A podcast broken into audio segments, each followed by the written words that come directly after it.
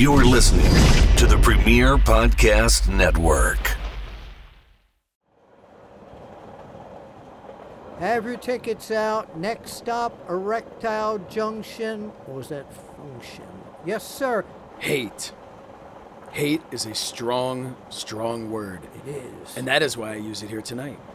I hate that men, as they get older, have a hard time performing the way that they had grown accustomed to. Well, now there's Blue Chew. BlueChew.com. That's blue, like the color blue, chew.com.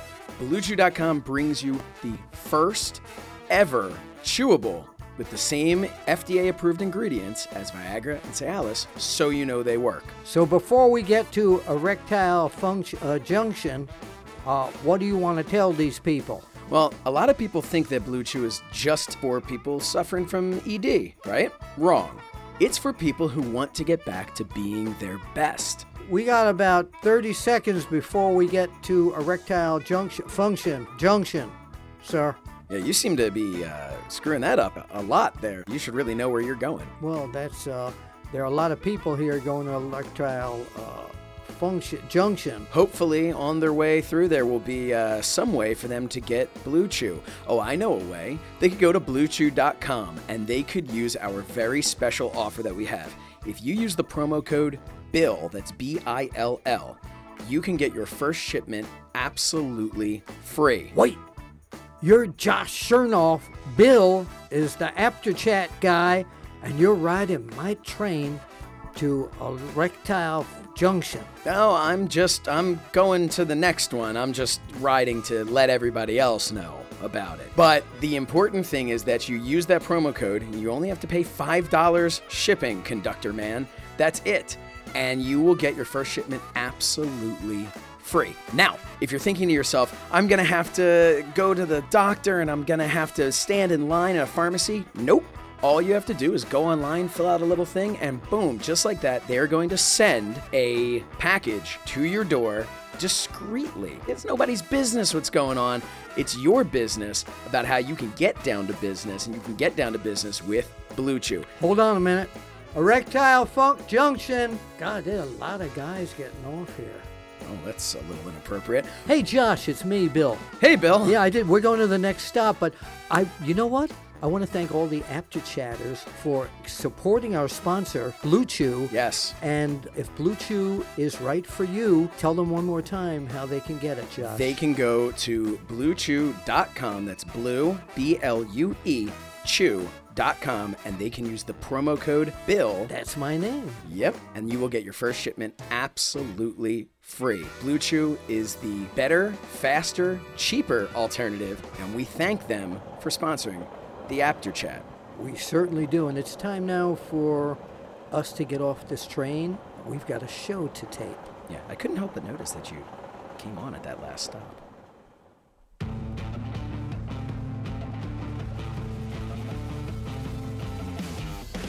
Welcome to the Apter Chat. I'm Josh Shernoff, and I am joined by the eyes of a generation, Mr. Bill Apter. Well, that's very good. But wouldn't that be the voice of a generation if we're podcasting? And Yeah, can't well, I guess you're a voice of this generation. You were the eyes of a generation that grew up looking at all of the uh, the photographs that you took. photographs I took, uh, uh, columns that I wrote, Yeah. uh, my uh, bald I was really- spot from the back of my head. I was really focused on just the uh, just the photographs you took. yeah, but the bald spot from the back of my head that people used to yell when they were sitting in the first 10 rows of ringside, Hey, Apter, get down!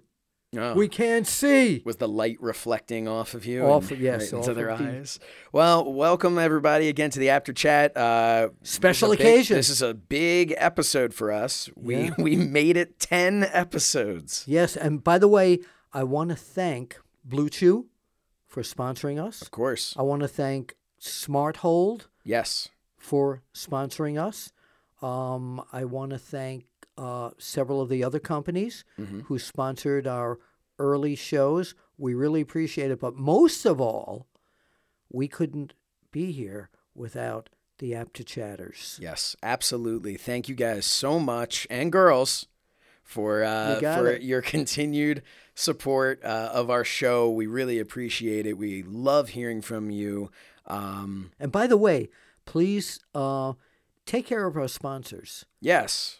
Yeah, and, and especially with Blue Chew, take care of our sponsors. Take care of yourself. Yeah, BlueChew.com. Yeah, but, but what I'm saying is, uh, these sponsors help keep us on the pod waves. Yes. And we really appreciate uh, you patronizing their products. Yeah, not patronizing because that would be I said patronize. I know. Oh no, I'm just clarifying. I did. And s- also another special occasion, two more special occasions. This marks Mm-hmm. during October Yes, the third year anniversary of my book is Wrestling Fix. I didn't know it was broken. Ah, you never will, Josh. But thank you to all the people who have purchased my book or the audio book, and uh, everyone that follows me on both Twitter and on Facebook. See, can see that I put up a- another picture every night during Mm-hmm. the month of October of where the book has been. Yes. Yeah, uh, this most recent one that I saw, I believe, was uh, was with Bret Hart and Danny Davis. Was it? And was uh, Jim- Jimmy Hart The in there? mouth of the, yeah. Jimmy Hart, baby, baby. Yeah, Yeah. Jimmy Hart. And speaking about Jimmy Hart, uh, his best friend decided to uh, drop by here today at the Apter Chat down here at Yeah, Jimmy Hart's friend John. They went to third Yes, grade is that who it in, was? uh, Yeah. They sat next to each other. Yeah, but we can reveal, of course, that Yeah. that the original guy who had three initials, although the other guy had them around the same time too, didn't he? uh, yeah, possibly Yeah, even Triple. H Hunter Hearst Helmsley. is not our we should say is not our guest. Right. Uh, if you were just listening to this going, whoa, wait a minute, what's a, there was a change of plans. But uh, no, he's Hollywood- been begging to come on, and we just won't let him. Yes, yes. We, we don't have time at this point. But Hollywood Hulk Hogan, not Hulk Hogan. Hulk Hogan was on the show two times. Yes. But today, to promote an event in Orlando, Florida, on October 27th, you can go to www.hulkhogan.com. I You should when- probably put www.hulkhogan.com. yeah, but I hate when people, and you just did it, went Mm-hmm. www. It's www.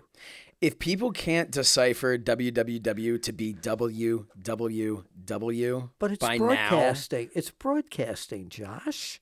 What, what kind of uh, WWW. broadcasting professional do you think I am I, well, I'm not sure. That's why I brought that up.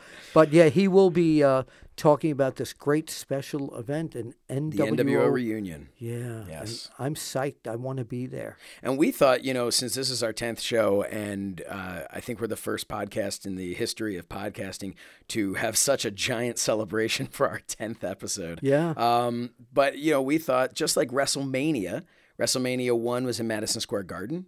They went back for WrestleMania 10. So we thought, what was our first guest? Hulk Hogan. So how about our, uh, also our second guest, Hulk Hogan? So why not for the 10th one? We're going to get his counterpart, the heel version, if The you will. The bad guy The- version. well, not the bad guy. That would be Scott Hall. But we got Hollywood Hulk Hogan, and we're going to have that interview a little bit later for you. We talk NWO, and again, we talk all about the NWO reunion. That is, How do you know all this? uh, I'm- what do you think? I'm a, I'm a broadcast journalist. That's correct. Oh, I have no business. no, but we that. we taped him probably what a half hour before uh, we're doing the um, what Yeah. we call the wraparound. Yeah. Yeah. So well, let me do the wraparound. Like we got Hulk Hogan coming on soon. His name is Hollywood, and that okay. That's my wrap. Yeah. No, I just got a. I'm sorry. I just got a notification that all of our viewers dropped. Um, Viewers, they're listeners. Oh, well, maybe that's why they dropped. They kept waiting for uh, something to show up on their screen. Um, what else do we have? I don't know what I'm talking about here. Well, obviously, I had a whole plan of what I was going to do, of how I was going to lay out the 10th episode and the anniversary of this, the anniversary of that, and just Yeah, but I totally threw you off. you did. And today we're instead of taping in um, that's what's throwing me off. right, but Yeah. instead of taping in uh, Joshua's uh, Apter Chat studio Yeah. today for episode ten, we are back down at Apter's Alley. Yes, here we are. And you know what's really cool about this? Uh, we, you know, I've talked about this. I've been on a couple of uh, podcasts, and I was just recently talking about Apters Alley on uh, uh, Completely Damaged Radio on the Cameron uh, Hall. Yeah, Montgomery County Community College Radio. Uh, they have a great- Montco. Montco. Uh, they have a great show there. Um, tweeted that out. But uh, one of the things we were talking about was what an awesome place Apter's Alley is. And uh, you know, I'm sitting here in a in a different wing of Apter's Alley because we've got the uh, we've got the video studio Yeah. over that's that's through the door behind me. But here, what we have is the whole audio studio. Well, video too, actually, because if you look behind you, there is a uh, a, a machine that takes old VHS tapes and makes them into digital files. oh, well, yeah, so a lot of uh, a lot of the uh, digitizing goes on here at Apter's Alley every night. You know what else I want to talk about though, because this is our tenth episode. Yes. Right. So we have to have a celebration in person. We need to meet Apter Chatters. We need people to it. come over. So I have decided that this coming Saturday, I Mm-hmm. believe it's October thirteenth. Yes. This Saturday, that you and I are going on a road trip Okay. we are going to the longest running pro wrestling convention anywhere Legends of the Ring in Monroe Township, New Jersey, at the Ramada Inn. The Bullet Club will be there. Yes. The Tessa Blanchard will be there. yes. From a lot of other people from Impact Wrestling will be there. A lot of legends are going to be there. yeah, there. and by the way, they're in town because on Sunday, Bound for Glory takes place Yeah. in New York. and who's Yes. going to be there? uh, everybody in the ro- on the roster of Impact Wrestling, Yes. and you will be there with our tech guy, yes. Our Calvin. live event tech guy, Yeah, Calvin. yeah, Calvin. Uh, yeah, we uh, we will be there at Bound for Glory. But Very much looking forward I, to that. I want to make sure that you Apter Chatters come up. Uh, I'll have my books for sale. We'll have some. Uh, you people come up for photo ops if you Mm-hmm. like, or if you want to just chat about uh, the Apter Chat. Uh, we would love to hear your reaction. Yeah, so come over and tell us. you. Come over and tell us that you uh, you heard that we'll be there on the after chat, and I'll have a very special gift for you. oh, Yeah, you didn't know about almost, that. I just threw almost that threatening. in. Yeah. No, that we're really looking forward to that. Uh, Legends of the Ring and being there and being able to meet all of you or some of you. I, I don't I don't think all of you are going to show up. Um, But do you think our line will outdraw the Bullet Club? Uh, it depends. If you can, if you consider outdrawing, meaning we have more people in line, then no. But if you have some other way to uh, to consider that, then we have a possibility.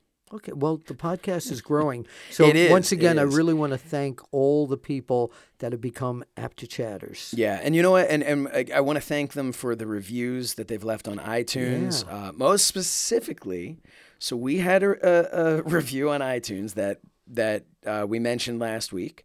That was um, uh, how can I word this? It was a little. They were upset with you, Yeah, they didn't. They didn't care for my um, disrespecting, right, my disrespect. dissing you. me.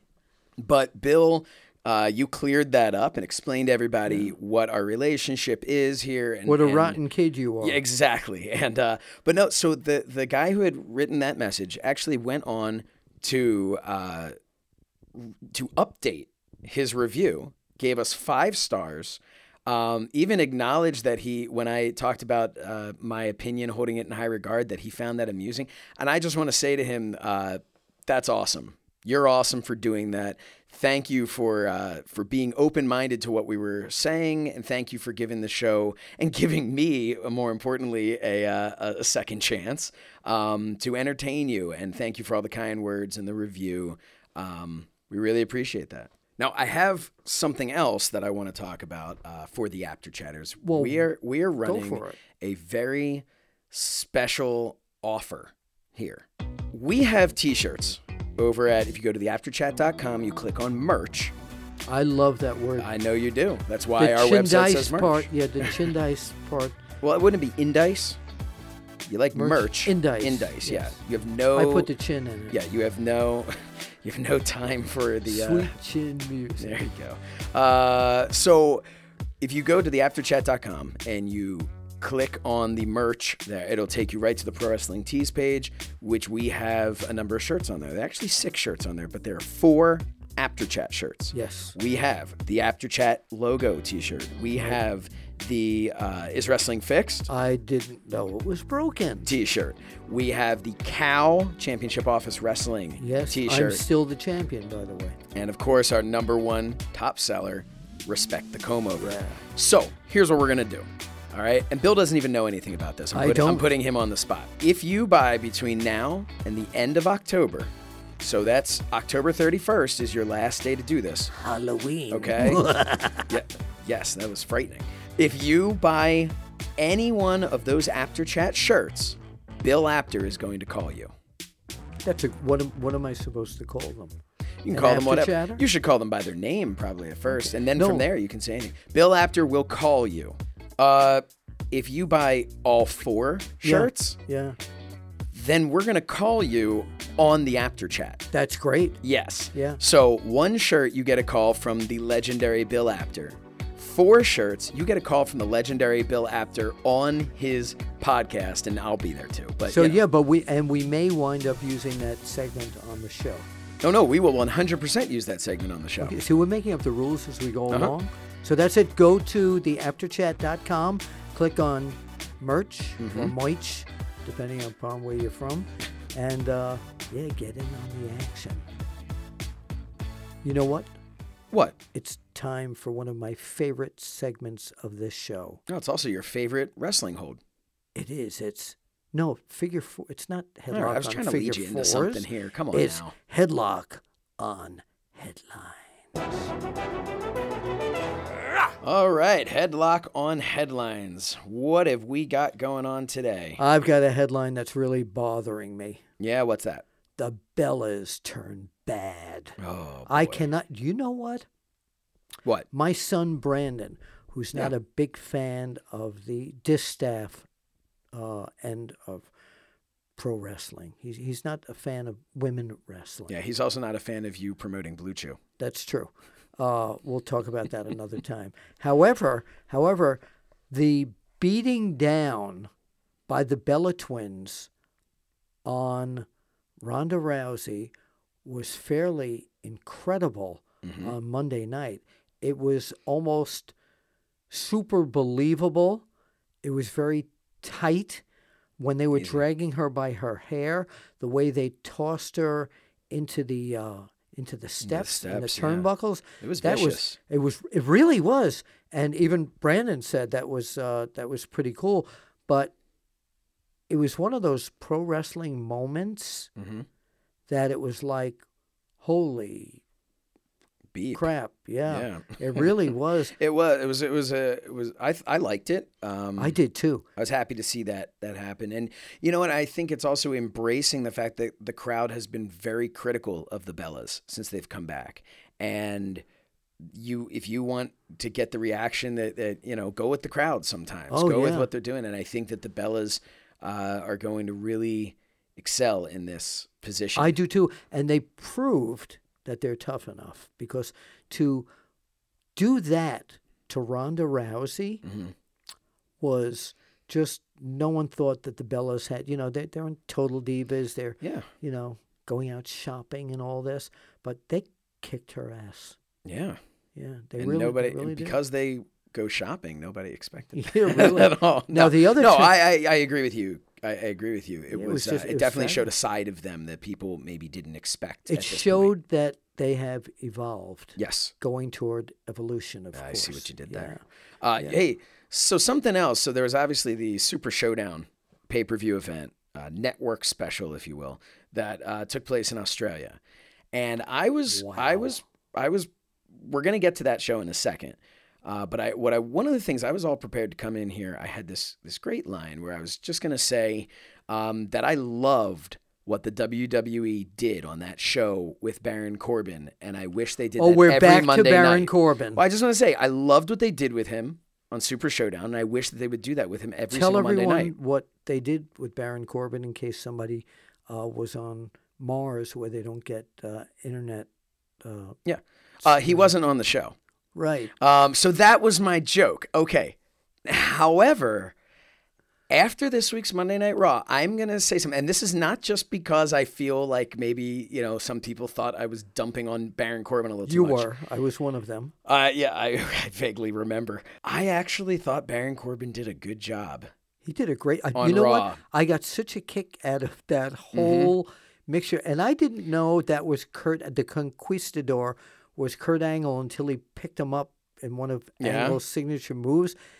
That was that was tremendous. I would have actually liked the Conquistador. Conquistador. yes, Conquistador. I say. Okay. To do that for a few more weeks, like Dusty Rhodes used to do with the Midnight, Midnight Rider, Rider, yeah. when he lifted up the mask.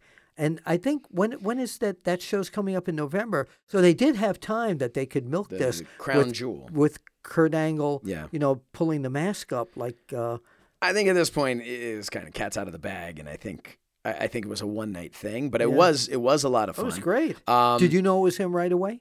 Not uh, by the time he got out of the ring, I I, I had figured. You it thought out. so. Well, he stands a certain way. Yeah, but he didn't know, stay. He didn't have that Uh, body he did language. great of though. What Kurt about Angle. his his flip forward into a roll? Yeah, oh, that, that was, was- fabulous. yeah, he did great. That was Kurt Angle Um, prime move. Yeah, he was he was fantastic at that. But uh, but no, with Baron Corbin, I thought that it, the least I could do was dedicate half the amount of time to talking about something positive about Baron Corbin as I have Let's about have something negative. Let's have it. So first, I want to say to Baron Corbin, um, thank you for listening to the Apter Chat and taking to heart what it is that I said last you- wait, week. wait. Uh, We have no clue if he listened to the Apter Chat. Well, I, I would just have to assume. Okay, so you know what assume means. I'm not going to go into that whole cliche, but Yeah, no. we we do not have we do not have the um uh the the proof Right. that he has uh, listened. Do we have the the proof show. that he didn't? Uh, we do not have either one. there we go. So this is an assumption. It's all on your part. speculation. Uh, but no, in all seriousness, um, I, I think that the role he was put in, and that was again what I tried to explain last week, was it wasn't about him; it was about the role he was being put in. Yeah. And I thought that the the delivery and the and everything that he was doing this past week on Raw, it worked. It did. Yeah. It really did. But I didn't uh, see much of a difference from what he had done before. Uh, okay. You're looking at him in a different light. So even if I'm telling you that I like Baron Corbin, he did a good job. No, he I'm did still- great. He did great. Yeah. And look at look no, at how Baron many, Corbin does a great how job. many- oh, I agree, Bill. Oh, but I thought he always did How. I did, but how many guys did he eliminate in that battle royal? That was pretty cool. Yeah, I mean they were definitely top superstars. I don't know if top superstars of what company, but uh, so another huge thing. wait, wait, wait. yeah, Before you move okay. on here, my turn. Okay, no, Yeah. I, I'm sorry. That we'll continue that, about Baron uh, Corbin. That great move that uh, uh, Kevin Owens did on Yes. Monday night. That yeah, was the flip over the top rope. yeah, that was the best flip over the top rope So- I've seen in a long time. He is just so amazing. Do you think, as most people are speculating, um, along with the fact that Baron Corbin listens to the Apter Chat, uh, do you think that Kevin Owens is now a face and Bobby Lashley is now a heel? okay, uh, good guy, bad guy. So here's the yeah. story. So face means good guy. No, I know what they mean. I just I talk back in old magazine I terms. know. So uh, Bobby Lashley is a bad guy. Mm-hmm. Uh, I think he and Lio Rush together uh, are better in the bad guy role than they are in the good guy. Uh, Lio Rush annoyed the hell out of me on Monday night, Yeah. grabbing the microphone. This is Bobby Lashley. This is Bob-" yeah, he, he sounded like almost like Teddy Long, like a. Uh, uh, Yeah, you know what? It was. I actually. Annoying. I thought it was good in the sense that it got the heat that they were looking for. They were. I, I think it was making it uh, very, very clear the direction they were going in, and I think that was their intention.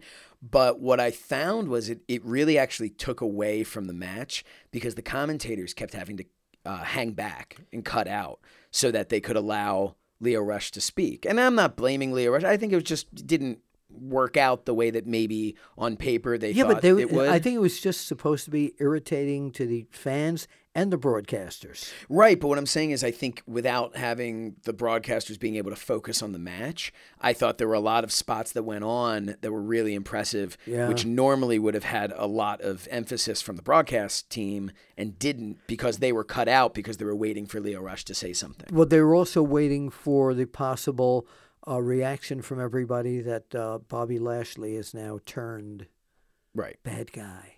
Okay.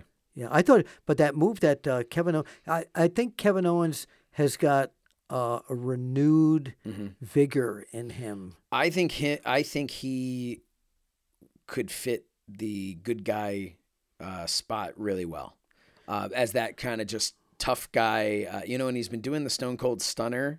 Oh yeah, no, lately. no, he's he's like Um, the the new. Well, he kind of has that that blue collar. Yeah. You know, kind of just I'm a tough guy. I'm not here to. Not that I mean, Steve Austin was and doesn't was- take any crap from anybody. Yeah, Steve Austin obviously was built like a you know a, house. He was you Right, know he was uh, incredibly muscular and Well, and- Kevin's built like a beer house. Yeah, he's built like a different type of house. No, no Um, disrespect. No, but to you know, at- but but at the same time, that allows him to have that that everyman Yeah. feel, So and uh, does I this think he could be a mean- great. Does this mean the return of Sami Zayn now? And an, Yeah, I don't know what as, his. as, uh, as a bad guy, and Kevin Owens is the good guy, and we get to see a whole new series. They, I mean, they, they had an amazing series. yeah, I don't know. I don't know how that would work with that, and I don't know when he's coming back because he was injured. when he does or if he does, Mm-hmm. my, I always wanted to see him as a bad guy and someone who like old school wrestling angle. He becomes a maniac and they call him Sammy Insane. What do you think? I I wouldn't be like that? surprised if if next week uh, we find out that you're now working for WWE Creative. Un- unconditionally, no. so uh, Would you, if WWE, if you were contacted and they said, Bill, we need somebody with a little bit more, um, well, I mean, you know, with, with all the storytelling that you guys did in the magazines, and uh, you know, it's not out of out of the question to think that you would have uh, some good ideas. You Okay. know, um, if the WWE were to come to you and say, hey, you know, we want a little more old school, we want something like that, would you be on the creative team? oh, Would I- you? sure, would Okay. love to do that, long as my wife lets me right. go. Yes, definitely. Who'll take care of my dog? Yeah. No, but uh, Dog no, can I- come with like I- I- uh, Sean right. Waltman. See now, wait a minute. Stop. Okay, Hammer time. when we moved here from New York, Yes. somebody told us they're going to the mall and they said, We're going to the mall. Do you want to come with? I said, Wait a minute. I'm a New Yorker. It's mm-hmm. I'm going to the mall. Do you want to come with me? Mm-hmm. So why do you guys end in a preposition here in Pennsylvania? So in Pennsylvania versus New York, we we can understand based on cues and we know before you don't have to complete the entire sentence for us to understand your intention. Okay, Whereas so in New York, uh, a lot of New Yorkers, from what you're saying at least, this isn't my opinion, but I would surmise that a lot of New Yorkers need the entire sentence drawn out for no, them. no, Whereas no. It's just us here in Pennsylvania, you can just kind of say one or two words. Most of the time, you can just kind of blend those words together. okay. even. So you know what I'm going to say? uh, That okay. So you understand what I'm saying.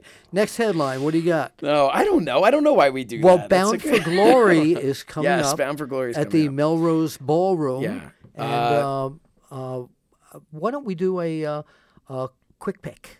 Okay. All right. So you tell you what, you go down the card Mm-hmm. and let's uh, do some quick picks. Bound for Glory Bound for at the Melrose Ballroom in Astoria, Queens, right in the area I grew up.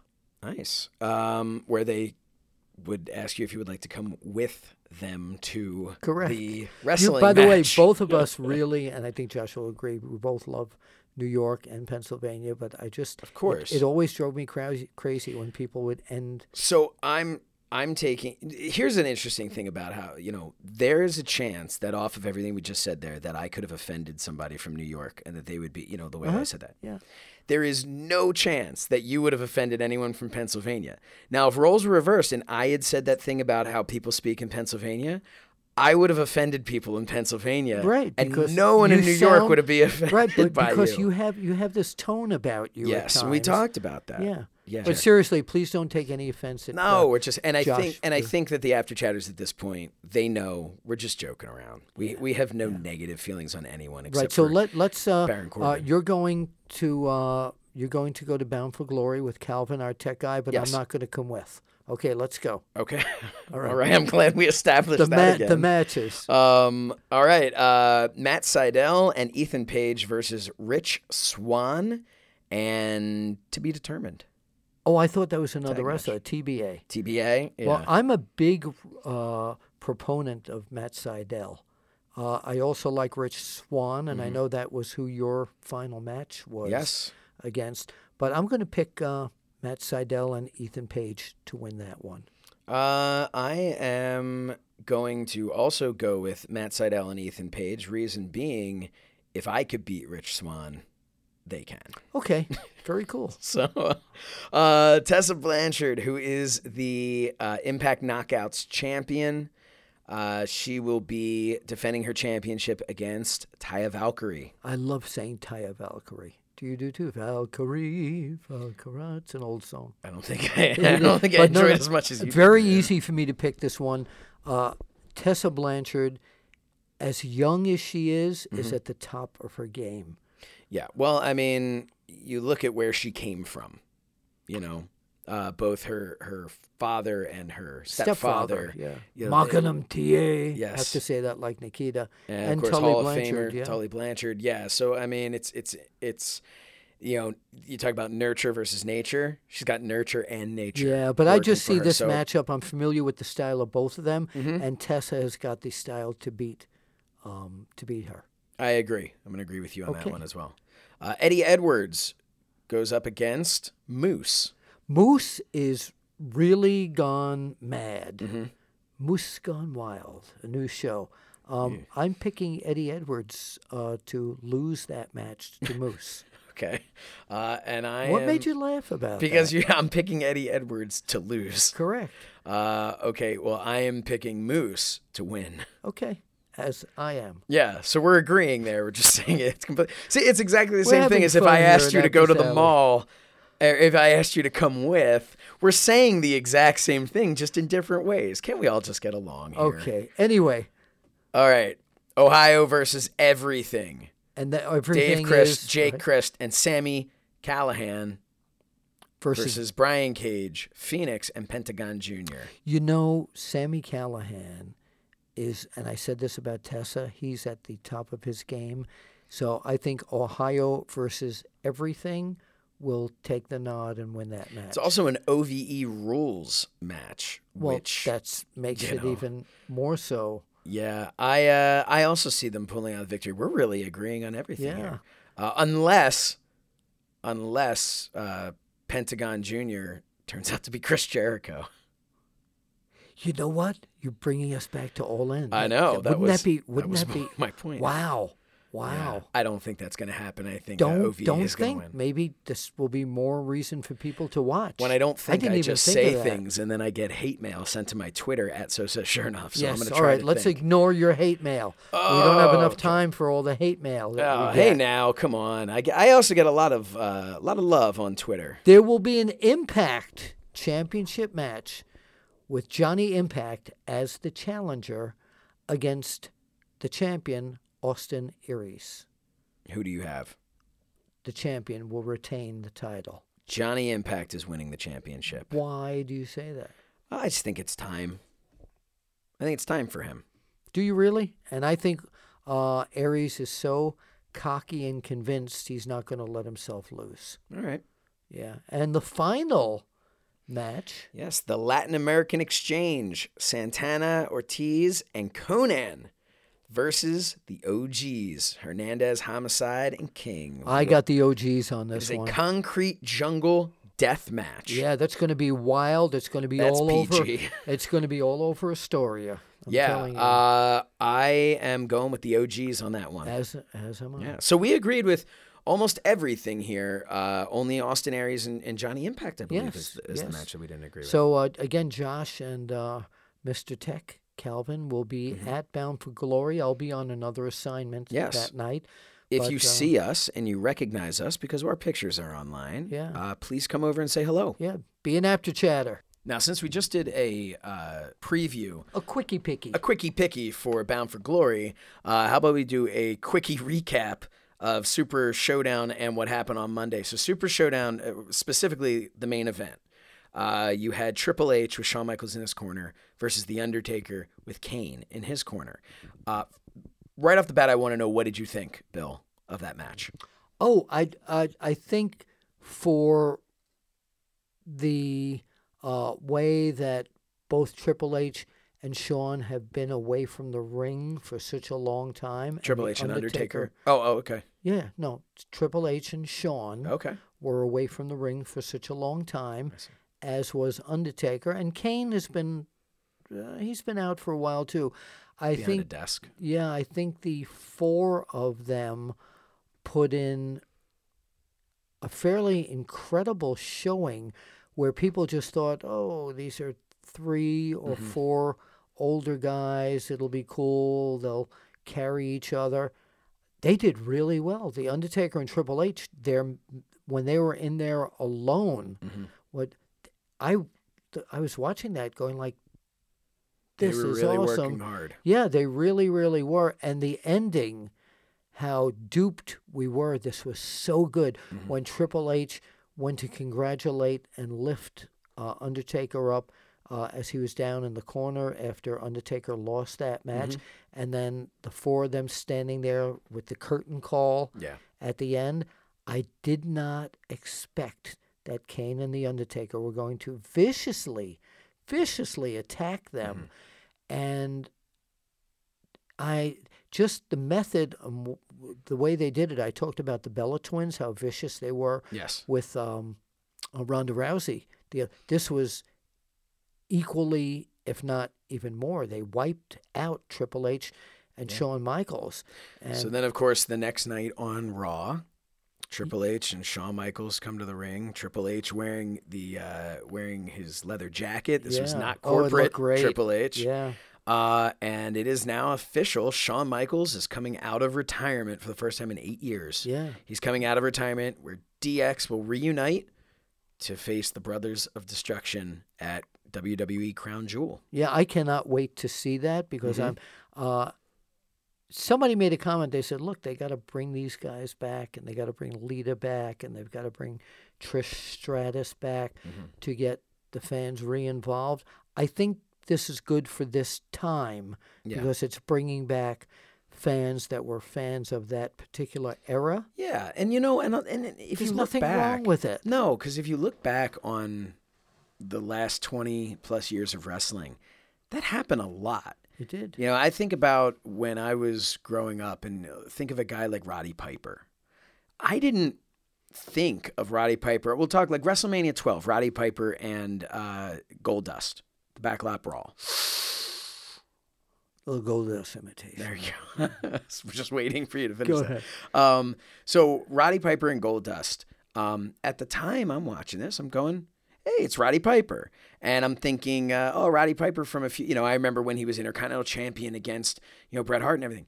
I didn't think of Roddy Piper as this old guy coming back. It was Roddy Piper coming back. Right.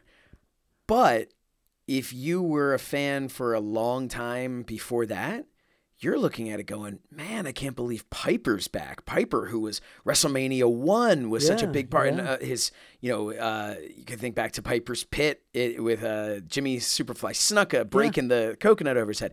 So I, I Right, guess, brother. Right. I never forget that.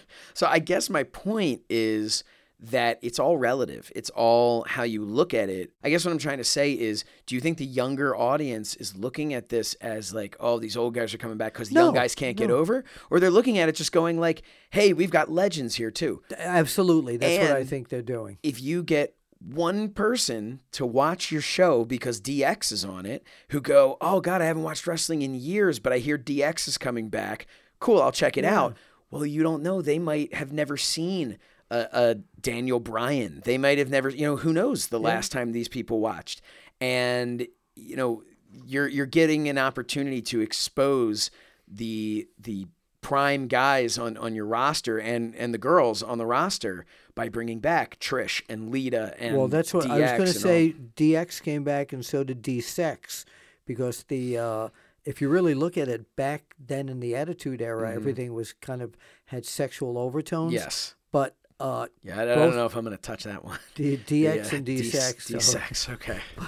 new name for them. Hey, but, But if I- you I need tell D-Sex you- to come back, I, I go to bluechew.com, Uh, use the promo code plug. BILL, and uh, it's not a free plug. They're a sponsor, so That's they technically But it's a paid Trish- for plug. Trish looked great, and then the the pop that Lita got Mm-hmm. coming out, and when they attacked their when they Yeah. they, they attacked uh, uh, their opponents, uh, Alexa Bliss and um, Mickie James. Mm-hmm. Did you see how sharp they were? Yeah. So here's here's another part of that.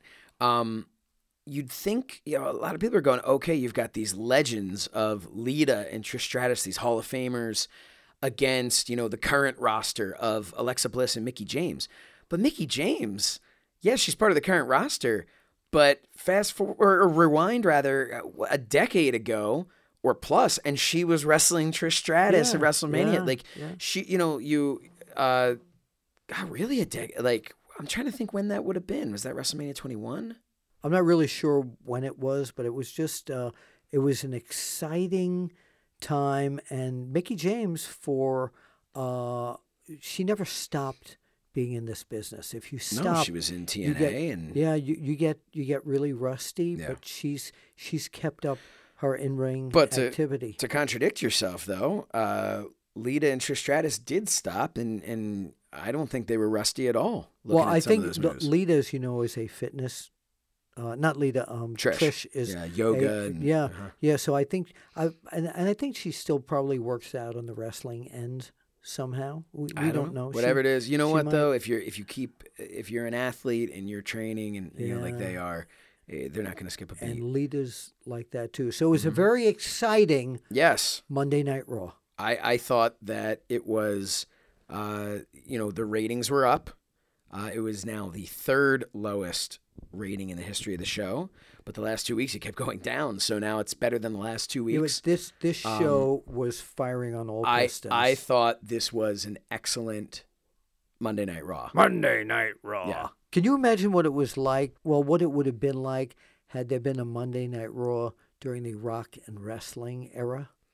Yeah, that would have been that would have been something else. You think about all the characters that were there.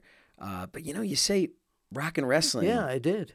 and that makes me think of one of our sponsors. Who might that be? Well, that would be the Rock and Wrestling Podcast with Nick Newman, the Nick Newman. Not the. Not the. Nope, there are seven E's at the end of that word there. So I'm pretty sure it's the Nick Newman. Okay. The Rock and Wrestling Podcast features guests every week from independent wrestling, former wrestling stars, some of which were a part of the rock and wrestling era, Yeah. and stars from the rock and heavy metal world. Some of the guests on the show have included Dizzy Reed from Guns N' Roses, Flip Gordon, Conrad Thompson, Jim Florentine, Tony Schiavone, and many more, including yours truly, Josh Shernoff from the Apter Chat. And soon to be Bill Apter from the Apter Chat if we can ever get that thing scheduled. Yeah, we will do that. And by the way, when you're talking about rock and wrestling, what a great podcast that is. I Yes. listen to it. I just want to make sure that everybody knows, though, that it is available on iTunes, Spotify, Google Play, Stitcher, Buzzsprout, and new episodes come out every Wednesday. You can follow them on social media. It's Twitter at Nick SRNW Podcast, Instagram Rock and Wrestling Podcast, Facebook Nick's Rock and Wrestling Podcast. We thank them so much for being sponsors, and yeah, it is a great show. So we're talking about rock and wrestling, and I want to introduce what may become a new segment on the Apter Chat. I think it's becoming a new segment right now. Yeah. So it's a new segment that at least this week deals with rock and wrestling. Yes. One of the innovators, one of the great characters, of course, of rock and wrestling was the Captain Louis Albano brother. My imitation of Captain Louis. Got it all ability, agility, guts, maneuverability. Anyway, That's pretty I- good. I- thank you. So I have a whole, and you know, he teamed up with Cyndi Lauper, and that was just. uh, Yes, girls just want to have fun. Yeah, uh, that was so the music classic. video.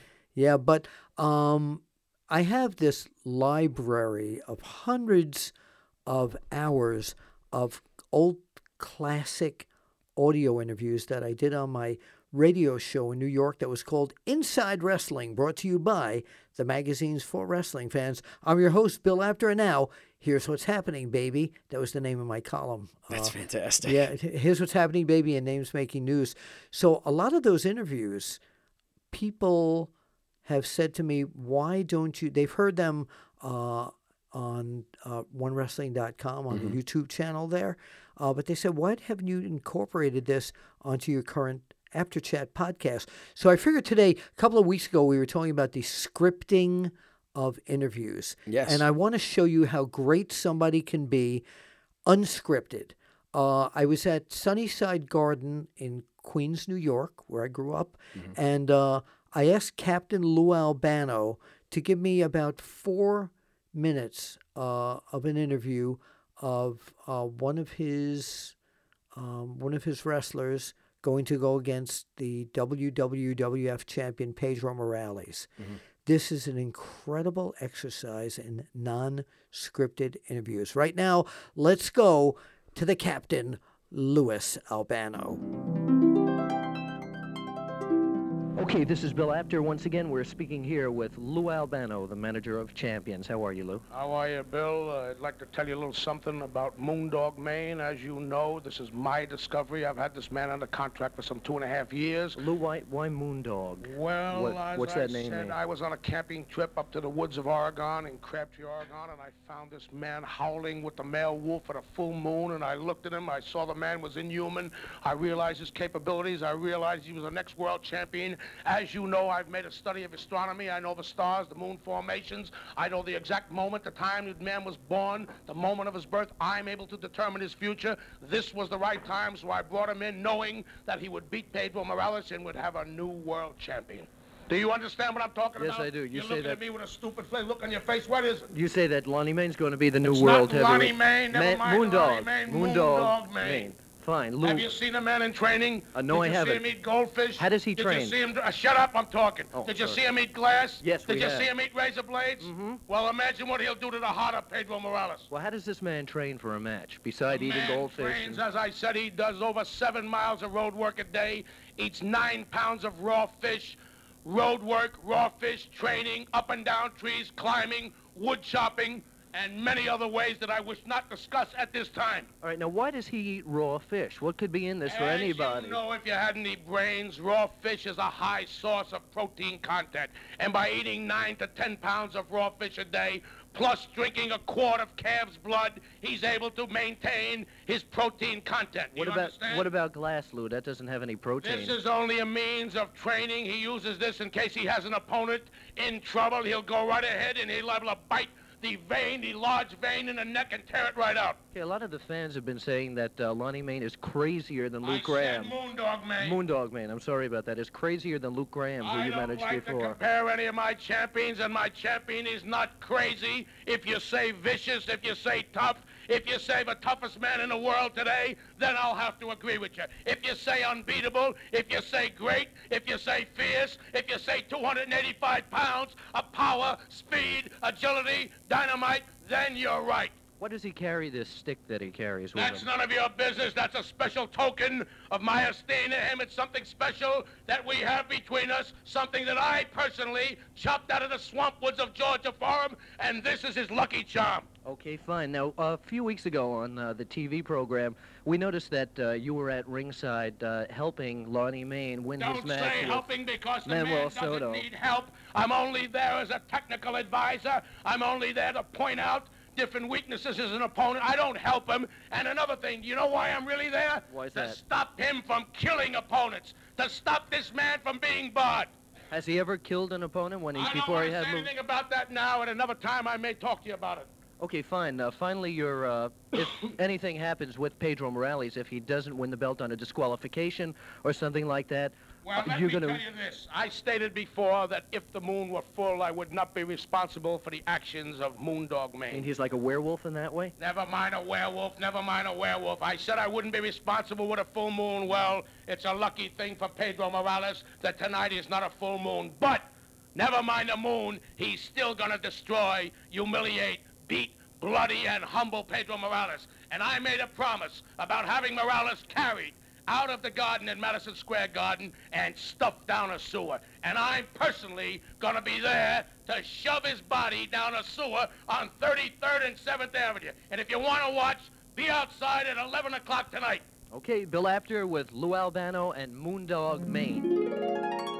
That was it, brother, the captain. So quite That was fast. great. Yeah, yeah. What what year was that from? Uh, early '70s, probably '71 or '72. Wow. When you know, well, let's see. When Pedro was champion, we'll have to Google Okay. that. And uh, Apter Chatters, please let us know if you like this and you would like more of this on uh, more of these classic interviews. These the Apter Chat classics. Yeah, brought to you by Bill Apter. and I can Um, promise I guess this you- was brought to you by Rock and Wrestling Right, podcast, but, still. But I keep in mind now these interviews, beside the uh, New York area of like Lou Albano, Pedro Morales, Bruno Sammartino, um, I have interviews with Roddy Piper, uh, Ernie the Cat Ladd, Jack Briscoe, a, a lot of. So if you Apter Chatters want to hear more of these, I even have one with Nature Boy Buddy Rogers. Wow. Yeah, his whole life story. And uh, we're not going to do long Apter Chat classic interviews on here, just some teasers because we may have something coming uh, down the line where you people might be able to actually purchase a, uh, a Yeah, CD. we're working on something that I think- classic Apter Chats. Yeah, if we can pull this off, uh, I think I'm going to be the first one in line to, to buy this. Oh, you you don't have to buy it. I know you well enough. I'll give you a copy. Oh, well, thank you. Right, You're welcome. that. Josh, I want to uh, point out once again that I want to send thanks out to all our sponsors and especially the one sponsor that's been with us since episode one, Yeah. and that's Blue Chew. And it's such a really a valuable and great product. And uh, we want you Apter Chatters to listen to what Josh is going to say right now. And please take his word, and and I approve of all of this, and patronize our sponsor. Yeah, so bluechew.com, blue like the color blue, is where you want to go if you want to get your hands on the first chewable with the same FDA approved ingredients as Viagra and Cialis, which, of course, as we say, is how you know they work. Now, it's really important that you guys understand that this is not just for people with ED, that this is very much for people who everything's working fine down there but you need that extra boost. Sometimes as you get older, and even sometimes just when you're entering into your, your 20s and you're uh, you're running around having yourself a great time, you're just exhausted. Sometimes you're going to find yourself wanting to uh, give yourself an extra boost to be at your best, and that is what Blue Chew does for you. One of the other great things about Blue Chew is that you order it online, so there are no doctor's visits, there's no waiting in line at a pharmacy, and there's no awkwardness. It'll come in a discreet package. You don't have to worry about if you live with a roommate or you live with your mom. You don't have to worry about somebody seeing this and going, "Oh, what's this? What's this here?" Uh, so you know, it's it's something that you're definitely going to want to look into. You're going to want to try it for absolutely free using the promo code Bill. That's B I L L. Absolutely free. You're listening right now. Bill's flipping through a, a magazine with a couple of uh, couple of lookers on A there. couple of babes. It's an old Yeah. Wow magazine. Oh, wow, indeed. And you'll be saying wow when you use Blue Chew by going to bluechew.com using the promo code BILL, getting your first shipment absolutely free, only paying $5 shipping. And I, I don't think you're going to be disappointed. We've had a lot of people telling us how happy they are. I've never heard one person who tried it and did not love it. Blue Chew, things will be looking up. Thank you, Blue Chew, for sponsoring the Apter Chat. So, looking back on the past nine episodes, the first two episodes were incredible, as was every other Apter Chat. But the guy that kicked us off, so to say, not literally kicked us off. Yeah, no, we're but still kicked here. off the yeah, Yeah. but kicked off the Apter Chat on the pod waves here was from the yellow and red. It was Hulk Hogan. Oh, yeah. Yeah, and we want to thank Hulk Hogan because he doesn't do a lot of uh, No. podcasts. But there's one guy who does even less Really? And who's that? Hollywood Hulk Hogan. I don't think I've ever heard Hollywood Hulk Hogan on a podcast. Well, if the Apter Chatters haven't heard it either, they're about to. Ladies and gentlemen, Hollywood. Hulk Hogan. It's our pleasure today to introduce someone who has never been on the Apter Chat before. Hollywood Hulk Hogan. Brother, we are thrilled to have you here. Man, I can't believe Hollywood finally made it. I'm sure that chump Hulk Hogan's already been on, but He Hollywood has. Hogan's a whole nother story. Yeah, he did a couple, but we're we're super excited to have Hollywood. Uh, Now I understand. I understand that you have been invited to the uh, Hogan's Beach Shop because you and two members of the NWO are going to reunite, and the public is invited to this reunion. Well, it's October 27th, and it's in Orlando. And uh, we're having a, a Q&A, then we're going to have an autograph signing, and then we're going to have photo ops. So, yeah, Scott and Kevin were hanging out, and we just started talking, and we said, man, we just, we've never like been in a hair salon like the girls getting in arguments. You know, we've never been, we've never, we've never sat around in a circle and aired our grievances out. I said, well, I know you guys didn't like me when I first got in the NWO. That was quite apparent, but you know, we got to be friends, but we've never really aired our shorts out in front of everybody. So I think the Q and A could be kind of crazy, you know, because we've we've never done it 20 mm-hmm. years. So so we're going to do that at Mangoes, which is on Sand Lake and International Drive, and then have the Q and A first, and then right across the street at Hogan's Beach Shop, we're going to walk over the street and then do the autograph signing and then photo ops, all the signed stuff later in the day. But should be a pretty wild day, brother. You know, should be wild and they've got the full support of the WWE. Um, yes, great. It's great. Yeah, the WWE's in full support, so it's it's a really cool thing. You know, a lot of people were thinking, "Oh, Hogan, you're going to get in trouble for using the NWO," but you know, Vince was very gracious and accommodating, and uh, you know, it's it's uh, it's a new day. Everything's really good. There a possibility that uh, I know several members of uh, DX live in Florida, is there a possibility that you guys might have to be ready for a run in? hey, you know, with those clowns, they they are so full of it right now. They're back they're back up and running. You know, they're they're regrouping. Anything's possible from those guys. I know I know Shawn lives in Orlando, so you could expect anything from those guys. Yeah, I was gonna say, what do you think? Do you think uh, the NWO reunion gave them the itch for a DX reunion? Great question. Well, brother, I don't know what their itch is all about, but I had an itch to get my hands on DX a few WrestleManias ago. You know, yeah. when we had that little Sting match, that could have been that could have been crazy to have the uh, the DX members versus the NWO members. So, you know, we had the itch back Absolutely. then to get in their face. I don't know what they're itching now, but apparently it's not us. so, how long has it been since you, Scott Hall, and Kevin Nash have seen each other collectively? Have you seen them at any uh, any events at all? Yeah, I've ran into them uh, in passing, you know, through airports and and uh, stuff like that. Really haven't been to any of the Comic Cons or the Wrestle stuff, Wrestle Fest or Wrestle, you know, Fan Fest things with them. Uh, and like I said, we've never sat down and done this before. You know, we may have run into each other three or four years ago, but we've never sat down collectively and had an autograph signing or collectively had a, a photo op or a Q&A, which to me is the most interesting because you never know what's going to come out of their mouth. When those two guys first came in to WCW and the, the finger thing was going up and they were doing the Wolfpack thing, I really didn't understand what it was. Mm-hmm. I didn't really understand what the whole clique was because I'd moved on from New York and then the new guys came in and I didn't know what the Wolfpack was. So all of a sudden I said, oh man, here I go, wide open and I had a bunch of shirts made up called Hulk Hogan's Wolfpack, right? so, you know, that lit them up right from the shoot, man.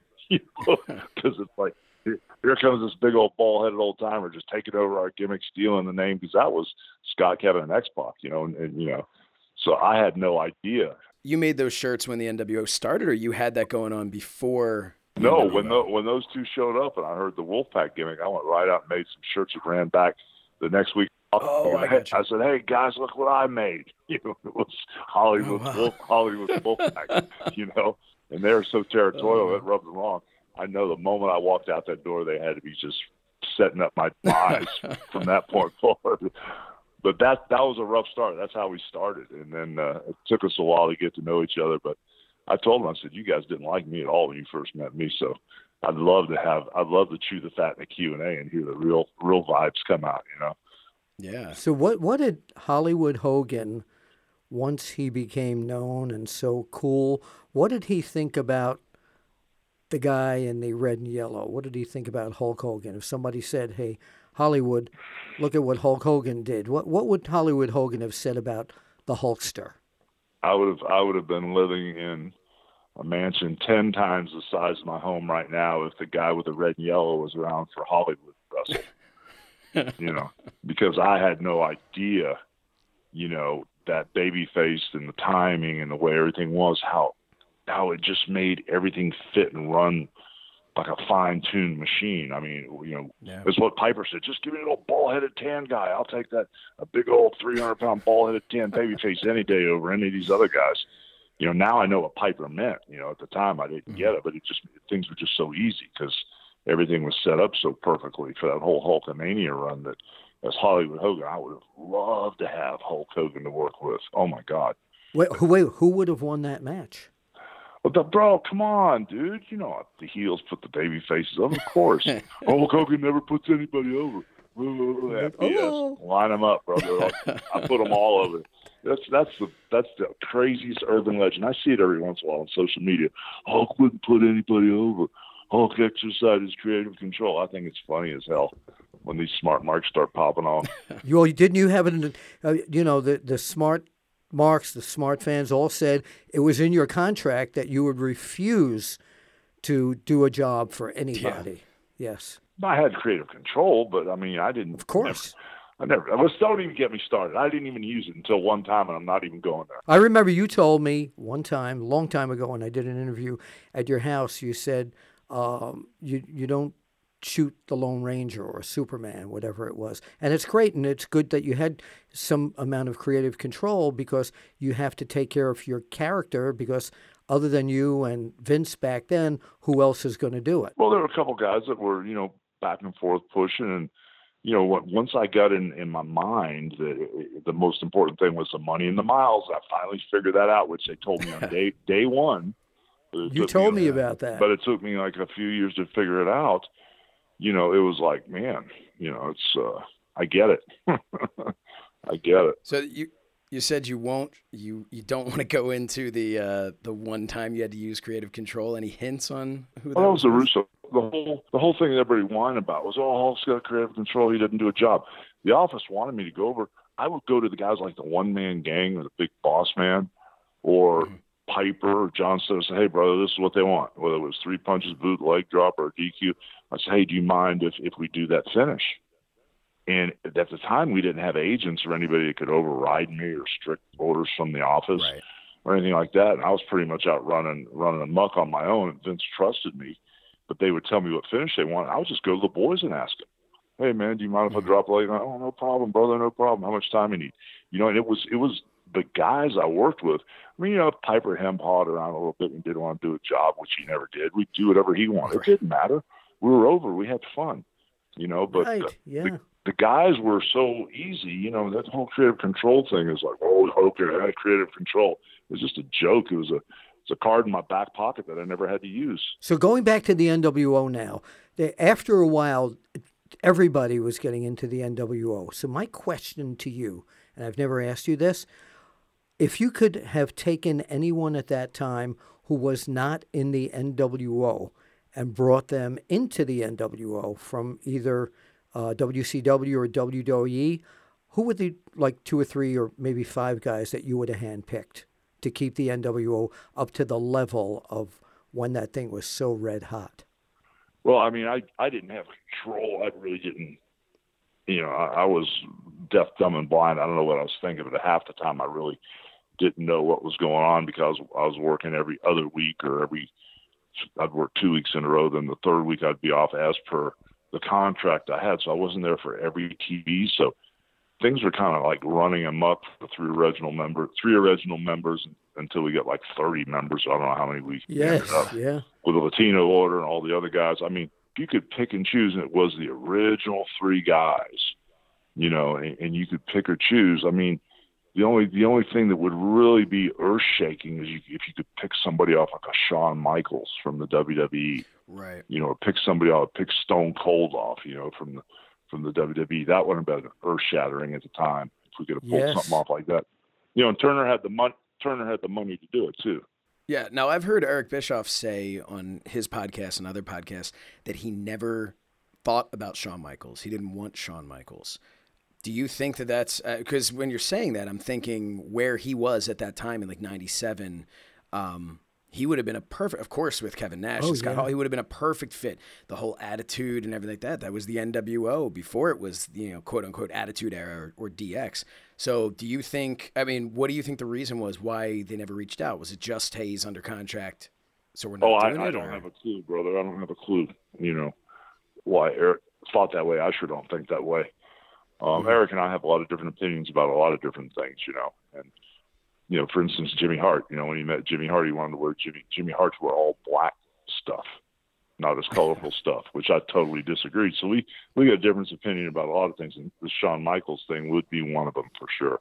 Because I Shawn would have been great for the NWO. So uh, Eric Bischoff is going to be one of the hosts of the event in You know, He's Orlando. gonna be there with Conrad, bro, doing his pod, podcast. And he- Yes. he's going to get started earlier in the day. You know, I think we start at noon. He'll probably start about eleven thirty or eleven. But I think the fans are going to enjoy watching those two work. You know what I mean? Oh yeah, You know, Absolutely. it's people don't understand the podcast. Of course, is an elaborate setup. It's a couple guys with a computer and some mics. But I think I don't know how they're going to wing ding it or swing for the fences, but. I'd love to see the fans around the table popping off and putting their two cents worth in. It could be a lot of fun, you know. Eric Bischoff. Uh, what was his?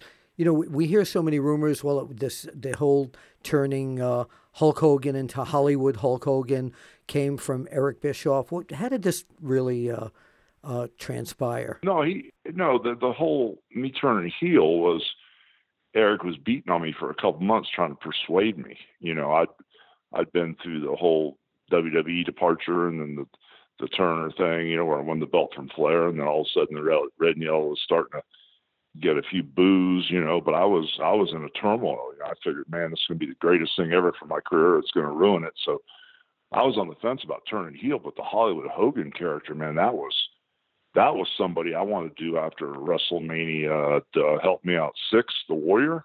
yeah, Yeah. Those You know? six. I, I I went to Vince and said, man, I want to be Triple H, Hollywood Hulk Hogan. I want to turn heel. Yeah, you Yeah. were right. The first Triple H. Yeah. And Vince and Vince was going, no, man, you can't turn heel. I know there's no way it won't work. I wanted when I walked away from the ring and handed the Warrior the belt, looked up to God, handed the Warrior the belt, and then when I walked away from the ring, if you notice the crowd, a lot of the people were following me walk away. I'd have loved to got, Mhm. got halfway around the down that aisle and turned around and went back, you know. But uh, Whack 'em. that's what I want. That's Yeah. what I want to do. But you know, Vince had other plans. So yeah, but no, Eric. Eric was on my ass about you know, you need to turn heel. You need to turn heel. Things were watering down with the red and yellow, and I was kind of like not convinced. And then when I saw Scott and Kevin come in, it looked so fresh and it looked so real. You know, it looked like two guys actually jumped ship that were working for the other company. I said, "Oh boy, I'm in. Mhm. I ain't gonna miss this money train. I'm in, brother." Oh yeah, yeah. Yeah. And who and and really who better to be that third man? Eric Bischoff has said that there was gonna that uh, he kind of had Sting in his back pocket if you if you Nah, changed your Sting mind and didn't didn't have it in his do heart. And Sting didn't have it in his heart, brother. I wanted to be evil. I want to be a bad guy. you started off evil. Yeah, Sting didn't. Sting don't have it in his heart. He's a nice guy. He's nice to everybody. Well, there's things like there's that there's that video. Um, people still have it as like a GIF file that goes around of that uh, that old woman in the front row, Oh, yeah. swinging at you. Do you remember that? The the biggest mistake I made that day. You know, I forget my Memphis days. The biggest Mm-hmm. mistake I made that day was mo- moving my head back. I should have Move- let. I should have let her slap the piss out of me and sold the hell out of that phone. you know. And I should have Uh, went back. would have like I was- been- I should have went back like I was going to hit her with a belt and had her slap me again. and went down again. I, I missed that whole spot, man. Every time I see it, I How did you- about it. How did you come up with the look of Hollywood Hulk Hogan? Again, this is you know we're talking NWO tonight, all all based upon this great NWO reunion happening uh, in Orlando. Uh, how did you come up with the look of Hollywood Hulk Hogan? I, s- you know, I, I, you know, big superstar Billy Graham fan, right?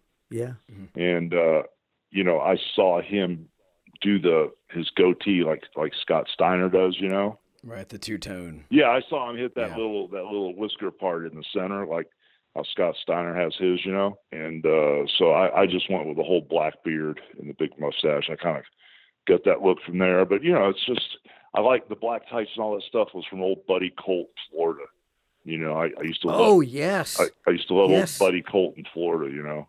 The only thing I didn't do was tape up the thumb and use the thumb as a spike. I, I probably missed missed that spot. I should have done that too.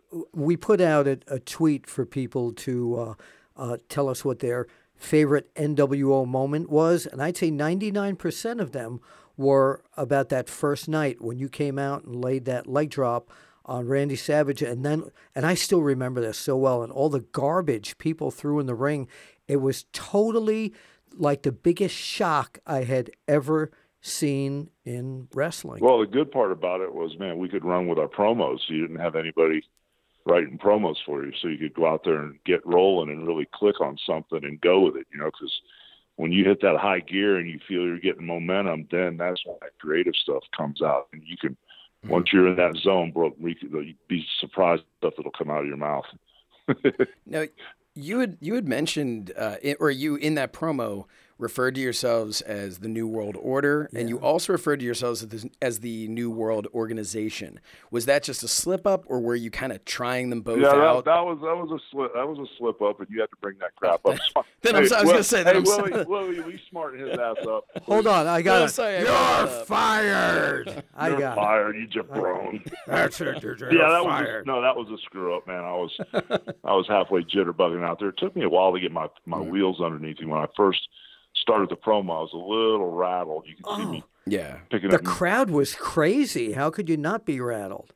Yeah, I didn't they know went what out to of their expect. mind. You know, mm-hmm. when those things, man, the, we those type of things, we just wing it. You know, and that's what was so magic yeah. about it. So that's what you get when you're on. You're on. You know, when you're not, you fall right on your face like the Shockmaster. yeah. did you know? Did you know all the time though that the uh, the the whole attitude between you Hall and Nash, that whole relationship would just click the way that it did? No, I did. I didn't. But when I saw how their gimmicks were and how cool they were, I knew this snidely whiplash character, you know, mm-hmm. that Hollywood, you know, would fit in perfectly with those guys. Right. You know? They were kind of the muscle. Yeah. By the way, for the people here who don't know what Snidely Whiplash is, for the millennials. Uh, Google it, but that was the the bad guy on uh, that was the uh, Dudley Do Right on the Bullwinkle show. Yeah, he had the black mustache he'd always twirl. Yes. He had, he had like a whip, a black whip. So my other great memory of the NWO wasn't what you guys did a, as a unit, but it was when Hollywood Hogan came out to be the bad guy. I still talk magazine terms there. I don't say heel and babyface. It's terrible. But came out to be the heel in that incredible turnaround against The Rock. I had never seen anything like that because it was supposed to be Rock as, you know, the the sweetheart of the audience there against the evil Hollywood Hulk Hogan. Man, did you expect that kind of reaction that it would be totally the opposite way? Well, I mean, I, I knew the character was really catching on, you know. I knew the mm-hmm. Hollywood character was really catching on, you know, just by the horrible terrible stuff we did, and we still got cheered like hitting a rock in the head with a hammer and running over the ambulance. I mean, if you don't get booed doing mm-hmm. that, there's there's somebody's definitely miscalculated the situation, and we did, you know. And it was, I mean, I guess Vince likes Vince likes crazy stuff. I mean, so I think when I walked out and probably started getting cheered, he was probably smiling, you know, knowing Vince the way I do. He probably was thinking that was cool as hell, and let's see how this goes. Vince likes taking a ride on that Thunderbolt too. You know, he likes to to yeah. really really go out there and see what happens. That's what he used to love to do was get out there and just wing it, man. You know, back in the day. So, I mean, when I went out and they and they cheered me like crazy, and then I got in the ring and I felt that momentum. You know, I could have. You know, you can easily, you know, do the Scott Hall's, ooh, you're scaring me, and punk somebody out and steal all their their steam and, and flatten them out like, like a flat tire where they're ruined. But that's not my deal, bro. Once I felt that energy, I said, "Oh, let's roll with this," you know. And uh, it turned out to be great, you know. Oh, it, it was absolutely incredible, and I think it's amazing. It was one of the few times that I ever saw things change in the ring that wasn't even talked about before because the the Rock was he he turned total heel to the crowd there and that's the way they reacted to him. Well, it was it was crazy though, but you know, I had like all those, I had a bunch of tools, you know, the whole Hollywood gimmick and mm-hmm. having the, you know artistic liberty to steal from Scott and Kevin because we were all at the NWO and we did the same stuff. A lot of the stuff I had to be careful with. You know, like I said, like how Scott Hall will look at you, go ooh with his fingers and twinkle his fingers, and it gets it works. And Scott's the perfect guy to do it. If I'd have tried to do that, it might have hurt the match. I didn't want to make Right. fun of The Rock because he was getting booed. When they booed him, I still looked at the people with the respect for him, where a lot of a lot of baby faces would jump on that bandwagon and try to rub it in. I went the other way with it, and I think that's what kept the match so looking. You know, the the, the storyline looked so competitive because I respected, you know, how great The Rock was. It was a lot of fun, man, but I did not expect the reaction. Yeah, I got got goosebumps No. watching that match. I still think of that as one of the highlights of what I've ever seen on pay per view. Now there's there's always been this rumor that you were either sent home to get your red and yellow or that they were going to send you out to the real American music after or before. Can you set the record straight on was there ever any discussion at WrestleMania of you coming out in the red and yellow or, or the next night or anything like that? It was just we were at, uh, coming off the pay per view, and I, I really don't know the the final answer to this, but Vince said, "I want you to go back to the red and yellow," you know, and I went, "Whoa," you know, and I said, "I don't have the stuff with me." He goes, "Oh, we'll send somebody to get it." I said, "Bro, it's packed away in my home in Florida. You'll never, ever find the right stuff." You just can't grab a yellow shirt and red tights and a pair of yellow boots. Some of the stuff fits me, some that doesn't. I mean, I'm so Right. weird with my clothes that I keep and save and what fits and what's dirty and what's almost dirty and what's too dirty to wear. I mean, you know, I'm a, I'm a creature of habit, you know. So I jumped on the, the charter, flew back all the way back that night, grabbed the yellow and flew back all the way back for Raw. you know, but yeah, I didn't have the stuff with him. But yeah, he wanted me to go back to the red and yellow. I can't remember now why or what the reasoning was. What do you think would have happened, though? Do you think the, that the fans would have said, you know, this is great for nostalgia, or they'd have wanted Hollywood Hogan back again? I don't know. I I don't know. I went back. I, you know, I think the NW had a short lifeline there in the WWE. I think we could have really um, ran with it. You know, for whatever reason, you know, the, the lifeline was a lot shorter than I thought it was. But it all turned out good, man. It's all good. But wait, hey, but what? Do you know what date? Do you know what's going on on October 27th? Or did you guys forget? No, I didn't this is why we're here today. Oh, Why don't you tell us about reunion. that again? October 27th, brother, the NWO reunion. Go to HulkHogan.com. That's where to get your tickets to get all your information, brother. So this is airing on uh, October 12th, and that happens to be. I was looking up, seeing, hey, what was around this time in the NWO, and there was a match on Nitro 20 years ago to the day of when this is airing, and it was you teaming with Bret Hart against the Warrior and Sting, uh, and I just thought that that was. While a lot of nobody really looks back on that and as as you know the way they would say like you and Goldberg on Nitro, but when Did you Bret, think did about Bret, did Bret Hart have the belt then? you know what, I don't know. Yeah, I don't remember Um, either. those were three people that I think you had uh, that a lot of people associate with you. Of course, the Warrior, and then Sting. Uh, but Bret Hart was like it was almost like the feud that everybody wanted to happen, never quite happened. Yeah. So I was kind of curious. Why do you think that never happened? Well, we tried. I mean, we did everything. We put the belt on him. I put him over. I wrestled him a bunch of times. I mean, you know, it's just you're in you're in the ring with somebody, and I mean, I know Bret wasn't in the best physical shape back then. I think he was coming off that stroke or something. I'm not exactly sure what happened. He fell off his bicycle or something. Maybe I got my time frames confused. yeah, or- that was a little later. I, I can't remember. It's been so long ago. But all, I don't. All I know is Bret came in, paid him a ton of money, all smiles, hugs, kisses, the whole thing. Put him over, did jobs for him, put the belt on him. I, I don't know what else we could have done. You know, it's just. But Yeah. I mean, I don't know, bro. It's just. I, I tap out on that one. You know, you know, I do a. Uh, we last time we had you on, you did your Randy Savage imitation. I can do a Bret Hart imitation. Oh God, let's let's hear it. Eh, eh, eh, Steve, damn That's it. his father. That's. Oh, yeah. I've, That's a I good can do. I can do Bret. All right, uh, let me hear Bret. ask- Tell me how much you love me, Bret- Go ahead. Ask me the question. Bret Hart. How much do you love Hulk Hogan? Well, you know, when Hulk Hogan first came here, the tradition of wrestling, chain wrestling, was thrown out as far as I was concerned. Hulk Hogan was a good entertain. Not bad. Not bad. Not bad. Okay. Not bad. All right. Wait a minute, you did Stu Hart. Can you do Kevin Nash or Scott Hall since no, we're talking no, I NWO? can't. You can't even give me a. I mean, a you yell. know, bad guy, you know, the, you know, the Chico, the Razor Ramon. I can't. Yeah, of course, stop. Razor Ramon. Yeah. That was actually actually that. Uh, just getting now back to the NWO here. What was your greatest NWO moment that you remember more than anything? Was it that first night? I think what got got it a little crazy was the first night was awesome, but then that night I think it was Knoxville when we had the Hell's Angels show up. Oh yeah, It Yeah. was Turner and standards and practices, and you guys can't do that. And what's wrong with you guys? Are you crazy? And it was just one of those things, you know. We just called a bunch of our buddies up that we knew, and I, we get into something. About, I don't know if the red wolf pack split from the white wolf pack. There's been so many twists and turns. I don't know if it was that or not, but they said you guys don't have any backup or something like that.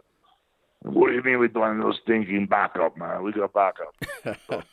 So we brought the Hell's Angels in, and that was a crazy night because we all got warned if anything anything happens to you guys, you know, and anybody gets in any fights, you're you're, you're in trouble. But the Hell's Angels was an incredible night to have them circling the wagons. yeah. I I got to tell you something. That was uh, when people ask me uh, about memories of being in the wrestling business for such a long time. I always say those Monday Night Wars. Once the the NWO came in, was the most exciting time ever on TV, and I don't think it'll ever be repeated. People just, and I was doing this too, either two TVs or just switching back and forth between that, and couldn't, and you never knew who was going to come out of the limousine next for the NWO. It was crazy, brother. By the way, Goldberg was champion. Oh, excuse me. Hey, I had to look it up. It's me. not, you know, I can't take right, too wait, much wait, credit Who put for. Uh, Goldberg over? Hulk don't do job. uh, I can see right here. Hollywood Hulk Hogan. By the way, it, I understand that there's an event in Orlando going on. Could you tell us something about October that? twenty seventh, brother. Go to HulkHogan.com. Damn it. Oh, that was half Hulk, half half Vince. Let me do that. Wait, let me do that. Well, you know something? All you Hulkamaniacs, man. October 27th, go to HulkHogan.com. What you gonna do when the NWO brother runs wild on you? Not too bad? You guys are pretty cool, man. You guys are Uh, pretty thank cool. you, thank you so much for doing this and As allowing us always. to keep you here for way too long. All right, you guys have a good night. Thanks for helping me with October 27th. All right. Thank you, Bye bye. Hollywood Hulk Hogan. Brother. Man. That was the, that was my favorite Hulk. I mean, I liked Hulk Hogan when Hulk Hogan first came on the scene, but Hollywood Hulk Hogan and that whole NWO, there was nothing like that. awesome interview with him and we can't thank him enough and and folks please remember if you are anywhere in that Orlando area for October 20 27th. 27th uh, you absolutely do not want to miss the NWO reunion. Yo. Oh. Kevin Nash. And uh, again, go to hulkhogan.com to find out more information about that. So, Josh, Yes, Bill. do we agree? D-W-A. Do we agree? You know what really bothers me? Sometimes I'll go to a, uh, a wrestling show, a WWE show, Okay. and I'll sit up in the rafters just to take. Did they know you're there? Um, no, sometimes they don't. To be honest with you, uh, sit up in the. Rafters. You rafters. mean like the cheap seats, right? Not you're not actually up in the rafters I during am. I'm show. at the top of the building. No, no, Okay, I just like bird's eye view, Yeah. looking down on the No, ring. why do you think this is funny?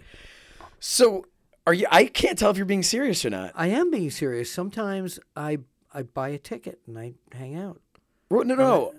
Okay, but the rafters. up top, the last.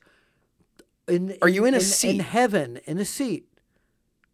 You're in an actual. Okay, but you're in a like a paid seat where you have a ticket. No, the rafters. We're not talking about Sting Okay. up in the rafters of the building. That's what I thought you were the- talking about. I no, thought the you were being rafters- serious that you no, just no, hang out no. in the rafters. No, no, no. In Okay. a uh, that would be pretty cool, but I don't like those kind of heights.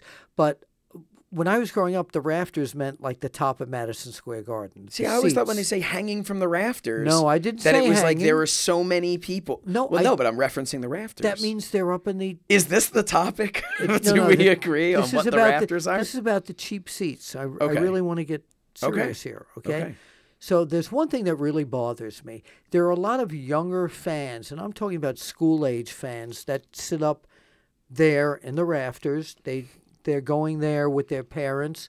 They're having a good family night out, Right. and and they believe what's going on. And I know that because I hear them talking Mm-hmm. about, oh, that was really uh, cool that uh, John Cena just uh, beat whoever the opponent was. Right. And invariably, there's a group of older fans that will say, Cena sucks. You know that this is all fake, right? And you can hear them. It's the Let's Go Cena, Cena sucks. Yeah. I think the Let's Go Cena are primarily the people you're talking about uh, who believe and, Yeah. uh, you know, they, they are, are fans. But wait, and- I'm, I'm, I'm giving you a bad example Okay. of, of just saying that it's John Cena. It's any good guy wrestler against any bad guy wrestler. Okay? So we're talking like the marks fan- versus smart marks. Okay, the the fan don't don't knock me off here. The fan that believes, the young fan that believes, versus the fan sitting there go like, "Oh, that was a heck of a spot. Oh, that guy just screwed up. Oh, that wasn't supposed to happen." So mm-hmm. that the believability factor that some of these fans use because they think they're really smart fans to take away the enjoyment of the kids that believe that are up there. You know what I'm talking about? I do. I think I know what you're talking about. So, You've gone to wrestling shows. uh, yeah, handful no, of no, them, yeah. you, you've sat at in, at wrestling shows Yes. in the crowd. And do you think sometimes these fans? We were at All In, yes. okay, and there were a lot of people. I was sitting with my son and my wife, and there were a lot of people just kind of saying, "Oh, that spot was good," or "Oh, he screwed that thing up," and not that. Uh, I I just feel that it took away from the enjoyment of even me. Right. So you wanted you wanted man, look at look how hard he hit him in the face, not Yeah. it looks like he may have hit him for real. Exactly. Right. Exactly. Okay, so I understand what you're saying. Um, so my take on that is I agree with you. You know, so we do agree Okay. um, to an ex- to an extent there. Uh, no, no. I, I think that people tend to ruin the matches for the people that are sitting there and believing what's going on. It's Okay, so here's what I what I say to that. Um, if these is are they ruining it for other people? Maybe they are. Uh, obviously they are. If it Yeah, if it yeah. ruined it for you in I've any way, it. then yes, then it Yeah. is.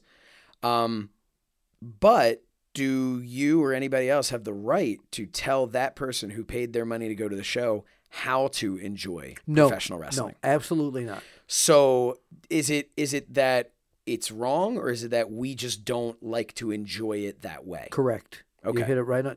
That's exact. Yes, correct. I, I hate somebody like, uh, I guess you could correlate it to somebody hating, you're sitting next to somebody and you're loving a movie Mm-hmm. and you know this person sitting next to you who you don't is they're fast asleep Right. they, they're not enjoying what you're enjoying i think if you're going to a wrestling show um, similar to a movie you need to suspend belief not look for not look for what's wrong And you know, and that's such a weird thing with wrestling. Because you do have these people who are paying money to come to a show to watch something that they know is predetermined, that they know is, is? choreographed. I'm I'm, you know, pulling back the veil here, but Right. uh they know this going into it. The the what what I'm calling smart marks who want to critique the in ring and and I think that that's maybe it. They, they you have some people who come for the story and the storylines and want to uh, believe everything that they're seeing and want to enjoy it, like you said, like a movie or like a television show, Sure. or a play or something like that. Some form of entertainment, live entertainment.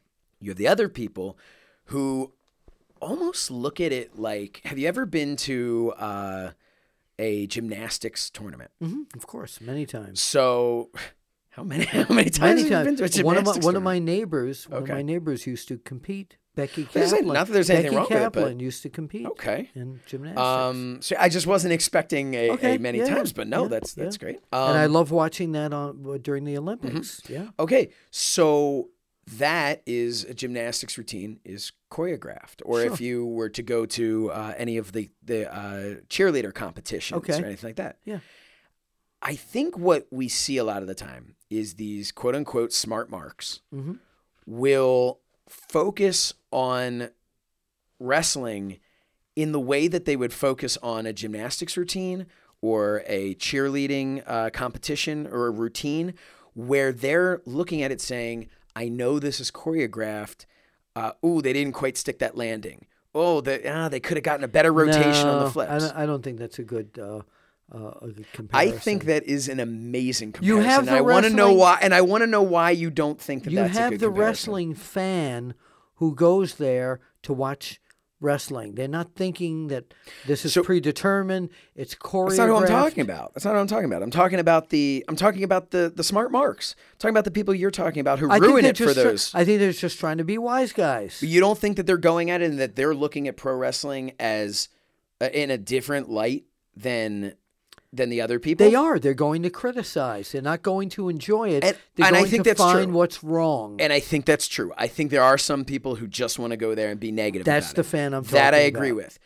But I think that that same fan, much like how I will say things, and it can sometimes be misconstrued to be disrespectful Mm-hmm. or or uh, you know mean or whatever. When I'm just trying to make a point, uh, I think that sometimes these fans, maybe you're hearing them when they're saying when they're saying something like, uh, "Oh, he blew that spot."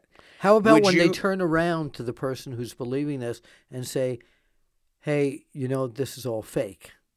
I've seen Yeah, that. well, that's an asshole. Yeah. So Okay. that's it. I mean, Okay. no, and I, so I think you know if the segment's called "Do We Agree?" then yes, we agree that that's that person just shouldn't be at the show. absolutely. Um, but I do think that there's. I think I actually made a, a, a great point, if I may say so myself. I think that it was a very interesting point that there are some wrestling fans who view it in the way that people would view a gymnastics no, tournament. I don't. I don't really see that. I, You don't think that there are any wrestling fans that come to a show and they will focus on it and they'll say, I know that all of this is fake and choreographed, but what I'm focused on is how well they're doing these moves. the first match, they're looking at it, and the, that fan, the first or second match, they're looking at Mm-hmm. it that way.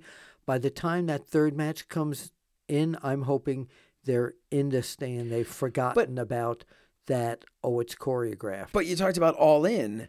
I think that crowd was primarily made up of people Smart who, fans, yeah. smart fans. I agree. Who were looking at it as an athletic uh, event, not a competition, but an athletic event where they were critiquing the athleticism.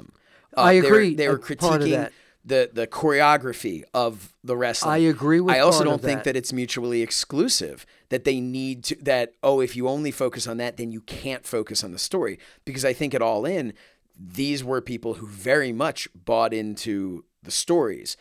when Cody Rhodes, Mm-hmm. Cody, the American Nightmare, won the NWA title from Nick Aldis, Mhm. The crowd wasn't looking at it as it was choreographed. Everyone was into that match like this was a big time wrestling match. Now, were they into that match and cheering Cody Rhodes' victory because yay Cody Rhodes beat Nick Aldis? yes, Or or is there a possibility that that crowd was cheering as a a we respect Cody Rhodes, everything that he's worked hard for in the business, putting this entire show on how hard he worked when he left the WWE to build a name for himself outside of the WWE and to stand on his own and create this reputation. Also, we're cheering because we understand what this means to him on a personal level, what this would mean to his father. Uh, we're cheering because we think we're a part of an incredible moment. Is there a chance that all of the fans were cheering for that, and at no part of them were they cheering because they thought they they were buying into him defeating Nick Aldis in, a, in a real? both Okay, both. All right. okay, yeah. We agree to disagree. I don't know why you get so we- hostile on this. Agree to disagree. hostile. I think some I of the know. things that you're well because my guard is up. I know. Okay, can we end it there? Okay. So when I was driving over here, I was uh, I had a call to make, and I was put on hold. And What a this is a true- segue. this is a true story. And while I was on hold, uh, I started thinking to myself, "Well, all right, this this is obnoxious. This is annoying."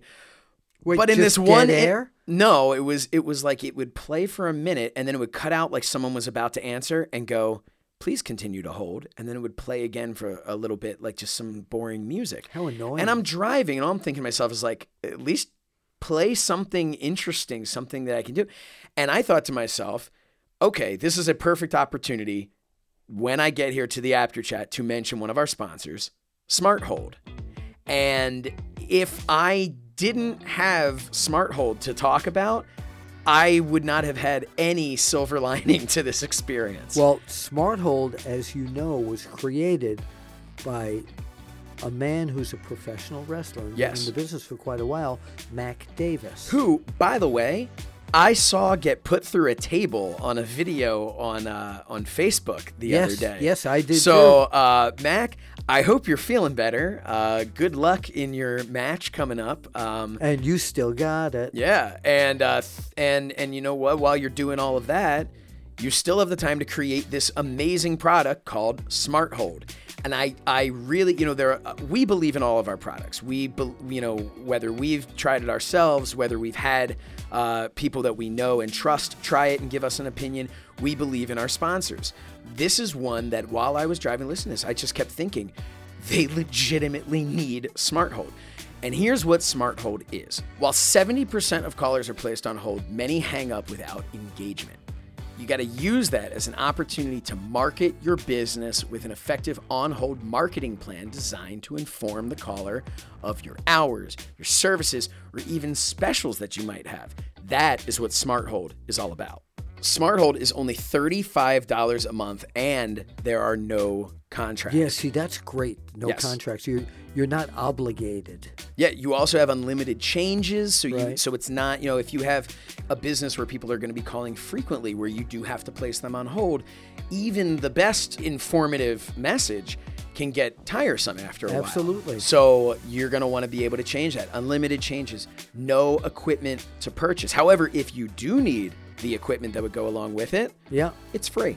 Yeah, and by the way, they also have professional voice talent, both male and female. Yes, that's part of their core services that they offer. There's music and messages specifically designed for your business. it business. keeps you engaged. Yes, unlimited message changes, like I said before, $35 per month per location, no contracts, no monthly fees. Smart Hold services can go by many names, including message on hold, music on hold, telephone hold messages, on hold marketing, on hold advertising, phone messages on hold, and voice talent. But the important thing is no matter what you call it, you need to have it. Again, that's $35 a month per location with absolutely no contracts. What do you have to lose other than callers with your current on hold? Go to smart-hold.com. Again, that's smart-hold.com to learn more about Smart Hold. Be smart. Get Smart Hold. Well, Bill, that's uh, that's about all she wrote for episode 10. She wrote it? I Uh, thought, who is she? I have no response to that. I stupefied you. You got- I? you got me. Yes, who is she? We will come up. Ladies and gentlemen, Apter Chatters, Josh said that's all she wrote. Let us know who she is. I Who thought do you were think- changing the subject No, no. from that. Who do you think she is? Where where can they uh, tweet to us? they can to let us know who that- she is. That was a good segue there. Yeah. Uh, to let us know who she is, who she may be, uh, most importantly, who she's not, and anything else that you want to know, you can go on Twitter, find us at the Apter Chat. Please go to theapterchat.com for merch for Bill's book, Is Wrestling Fixed? I didn't know it was broken, Josh. Uh, I didn't know my name was in the. Uh, It is now. That's fantastic. Um, also at theapterchat.com, you can click on our archives where you will find all 10 of our episodes that we have brought to you, the Apter Chatters. well, Uh, the archives would be the nine previous episodes. This is the current. oh, no. This will be archived next week. Oh no, we make it easy for them. We even put it in the archives. The newest episode appears in the archives. Fantastic. Yes. And now, the big news as you know, the National Wrestling Alliance, their 70th anniversary celebration is coming up very soon. Next week, this is really special because it's an in tandem interview that we did with two men who are going to be broadcasting the commentary for the main event, where Cody puts up the National Wrestling Alliance World Heavyweight Championship against the guy he beat for it, Nick Aldis. And they will be calling this match. Uh, again, this is in tandem, and some of the things that they talked about were absolutely amazing. Well, who are they? Jim Cornette, James E. Cornette, and Tony Schiavone. You do not want to miss that interview. That uh, really, for the first bit of it, it was almost like they had started their own podcast. Yeah, just the two of them talking to each other. Yeah, yeah. we had to kind of, you know, hey guys, we're here. Uh, but yeah, that was a great interview, and that's coming up next week. That's right. It's coming up next week. And again, thank you. Episode number 10. Thank you to Hollywood Hulk Hogan, brother. And don't forget to go to hulkhogan.com to find out all about the NWO reunion. Yes, and most importantly, thank you to the Apter Chatters because, as Bill mentioned at the beginning of our show here, without you, we we could not be doing this. We'd just be chatting between the two of yeah, us. Yeah, which would still be nice. you know, we'd probably yeah. grab a bite to eat. Yeah. Uh, it Where do you wanna go? fun. Uh, one Chinese. No, I, I kind of want uh, pizza. Okay, Why don't we go to a diner? we'll go to a diner. We'll go to a diner. All right. We'll see you At the diner?